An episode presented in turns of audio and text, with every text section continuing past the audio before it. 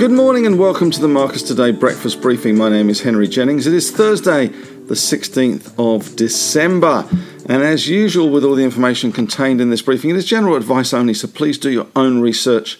Contact your own financial advisor regarding any other thoughts, ideas, or insights in this briefing. And if you need to, you can always pause the PowerPoint slides here and read our disclaimer in full. And if you're listening on a podcast, head on over to our marcustoday.com.au website. You can read the disclaimer there. And if you're not yet a member, you can sign up for a membership there. What greater gift to give to your loved ones this Christmas. All right, well, last night in the US, of course, the major focus, in fact, the only focus was the FOMC meeting, and Federal Reserve Chief Jerome Powell acquitted himself brilliantly, it seems, at least by the market reaction and by the talking heads on CNBC, which seemed to think that he had addressed the issues about the rampant inflation that we're seeing in the US 6.8% last count and likely to go above 7 on the next number. But the market was pleased with the dot plots showing maybe three interest rate rises in 2022. Remember, the US rates are pretty much close to zero as it is, so three interest rates will only take it up to 0.75% ish. Uh, in uh, 2022, and also the tapering that we've heard so much about, that stimulus to the economy being withdrawn. He was quite bullish on the economy, notwithstanding the Omicron issue that is still lurking out there. Market loved this, then loved a man with a plan, and uh, it looks like Jerome Powell is not the Grinch, but is Santa after all. The Dow Jones rallied 1.1%, 383 points, 35,927. NASDAQ, though, showing a clean pair of heels, up 2.15%, 328 points, 15,566. The S&P 500, as usual, in the middle for diddle, up 1.63%, 76 points, to 4,710. So we did see it break through that 4,700 level again, and maybe another night like last night with the Nasdaq, and we'll see that hit 16,000. Apple doing very well yesterday, and as a result of all this bullishness and risk off kind of environment. Uh, we did see the VIX index 12.3% lower, three points back down to 19, 16 to 22 being the range, so it's pretty much in the middle of that range. SPI futures showing a gain of 37 points or just around half a percent, 73.50. But we do seem to be up one day, down the next, up one day, down the next. So not particularly uh, much in the way of trends at the moment. It is going sideways, if nothing else. And we do have, of course, that big, big, massive, biggest ever capital raise from CSL weighing on the markets as well. That coupled with a 700 and $50 million SPP. And it does look as if um, the CSL cap raise has got away, but towards the lower end of expectations. And we'll talk about that a little more later. As far as commodities go, last night we saw Brent crude up 0.24%, 18 cents, nothing much, 73.88. WTI up 14 cents, $70.87, 0.2%. As you would expect with all this optimism around the place and the US dollar doing well on the back of it, we saw gold down slightly, $7.80 or 0.44%. Iron ore up a dollar 45, 1.34%, 109.70. And the Aussie dollar doing okay, 71.74 at the moment up 0.72 of a dollar, 1.01%.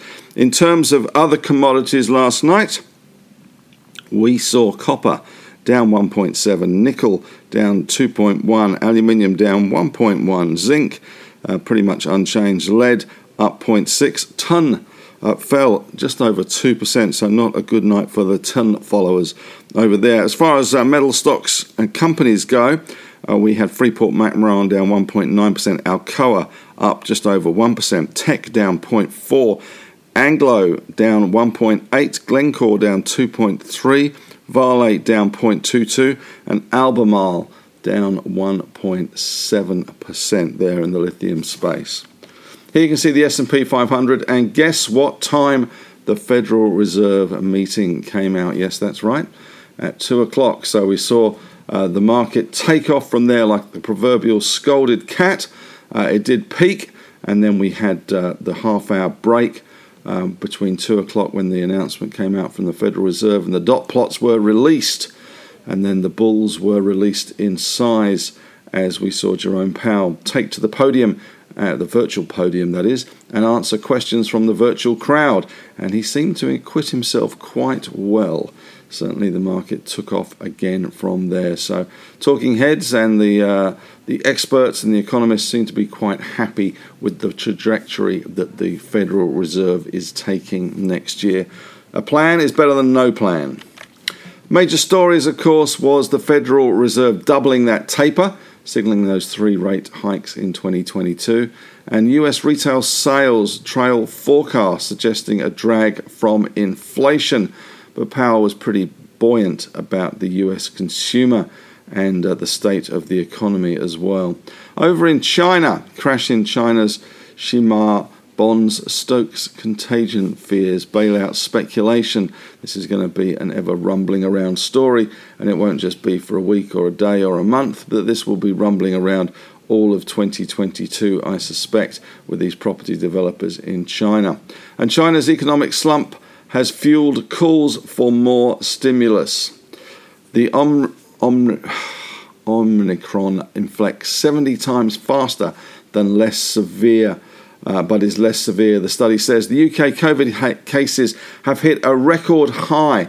78,000 were reported in the UK. That's the official number. Some unofficial numbers thinks that Omicron could be as high as 200,000 cases and many people think that a cold with the normal cold like symptoms is just a cold. In fact, it is Omicron uh, COVID, which does seem to be milder but far more transmissible. Something we're seeing in New South Wales. Numbers went through the roof yesterday 1360 cases in New South Wales yesterday, and Victoria above that uh, 12 1300 level as well. So, uh, no end in sight for cases, but at the moment it does seem as if uh, it is far less severe than uh, the Delta variant, and certainly hospitalizations not climbing in proportion to the number of cases that have been reported.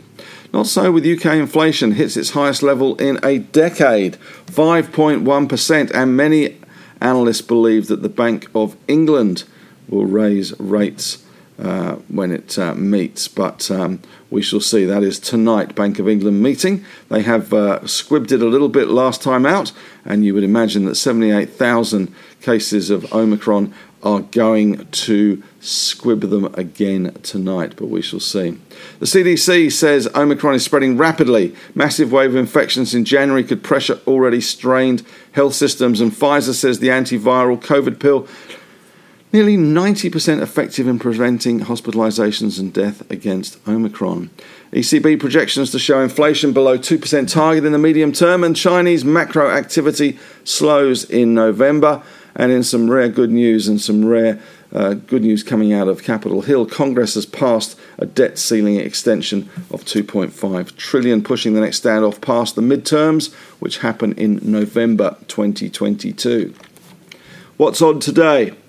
Well, we have uh, Josh Frydenberg uh, talking about a million new jobs being created in the economy. We do have the mid year MYEFO, the financial update from the Treasury, and Frydenberg promising a million new jobs. Well, if you walk around the streets, I'd say there's a million new jobs already created. There's just not a million new people to actually fill those jobs. Every cafe, restaurant, hospitality business, Mitre 10, etc. In fact, businesses around the place are struggling to find staff. That is partly the reason why we are seeing wage inflation.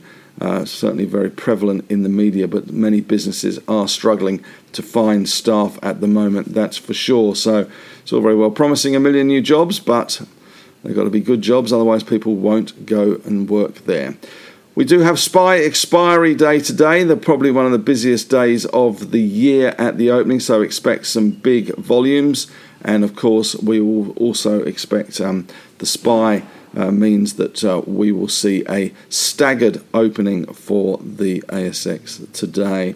But uh, SPI expiry cash settled, so plenty of volume being uh, washed through the system in the first few minutes. Quad witching is uh, on the US on Friday. That's quadruple witching. That's the expiry of futures, options, and uh, indices and stocks. So we will see a little bit of increased volatility perhaps in the US on Friday, also coming towards the end of the quarter, of course, with Christmas fast approaching. The FOMC meeting we've talked about. Uh, CSL, though, book covered but certainly according to the media, not racing out the door. 273 was the base price. It looks like 275 could be the likely clearing price, according to some reports.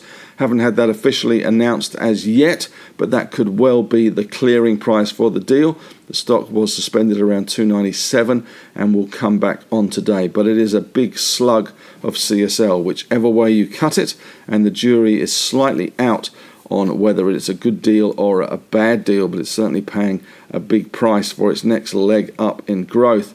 I was on Ausbiz yesterday on the call with Andrew Weiland talking about the CSL deal. So if you're interested in that, check out Ausbiz on the call, the recording there yesterday. And the press has rumours that there is one more mega deal perhaps before Christmas. It's only wafer thin, just one more. Private equity apparently stalking a large listed company, but who? Ansell is one of those that has been mentioned along with GPT, another one mentioned, but some private equity buyers worried about their shopping centre exposure. But I have to say, given anecdotal evidence, I wouldn't be too worried about that. It could be actually a key benefit. RUL, which is RPMGlobal, has announced an acquisition of environmental management and reporting software company and Strike Energy STK, uh, sorry STX has a urea project in Western Australia, which, unsurprisingly at the moment, given the shortage of AdBlue and the potential disruption to the trucking industry and other diesel users, has proved very popular with uh, people looking for product. And Vulcan Energy has settled its litigation with short seller JCAP last night. Looks like uh, Vulcan has got an apology and some promises that JCAP will not do it again and that they have been very naughty boys. Local energy producers look to a 55% emissions cut by 2035, getting in front of the government's emission cut target. And Westpac has copped a first strike yesterday on its remuneration.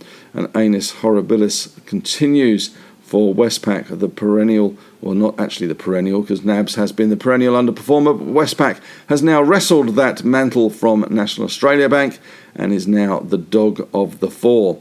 In terms of mining stocks last night, BHP down 0.7, Rio down 1.2. We did see that big rise in Nasdaq, Apple up 2.9, Facebook up 2.4, Google up 1.8, even Block the blockheads managed a 1.8% rise last night. 10 year yields in the US 1.46, in Australia 1.55, Germany still negative 0.37, and the Virgin CEO uh, has said that private equity Bain's, who owns Virgin, is in for the long haul and not looking at an IPO at the moment, anyway.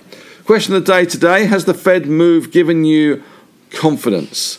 Has it given you more confidence in the markets and more confidence to put your hard earned dollars to some investment use?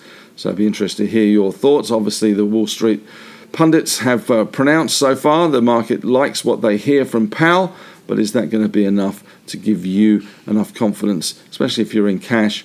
Uh, or some cash to head back into the market just in time for Christmas. That's it from me today. Thanks very much for listening. You can head on over to the Facebook discussion group. We'd love to have your thoughts, ideas, or insights there. If you're listening to this on a podcast and you're after more on the podcasts, we have the screams now of four podcasts. We have the Marcus Strategy podcast, the On the Desk podcast, my On the Couch podcast, and of course the End of Day and the Breakfast Briefing podcast. This week on the Couch podcast, I'm having a chat to a lovely gentleman by the name of Ignacio Salazar from Highfield Resources. More on that on Henry's Take today. And if you're listening on a podcast and you're not yet a member of the Marcus today, the question is always why not?